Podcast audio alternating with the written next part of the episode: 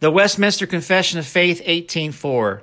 True believers may have the assurance of their salvation divers ways shaken, diminished, and intermitted, as by negligence in preserving of it, by falling into some special sin which woundeth the conscience and grieveth the spirit, by some sudden or vehement temptation, by God's withdrawing the light of his countenance, and suffering even such as fear him to walk in darkness and to have no light.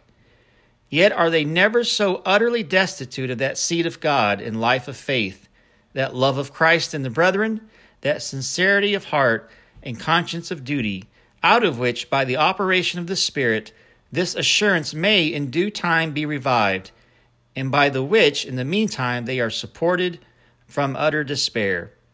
This concludes the reading of Westminster Confession of Faith 18.4, brought to you by thereignofchrist.com.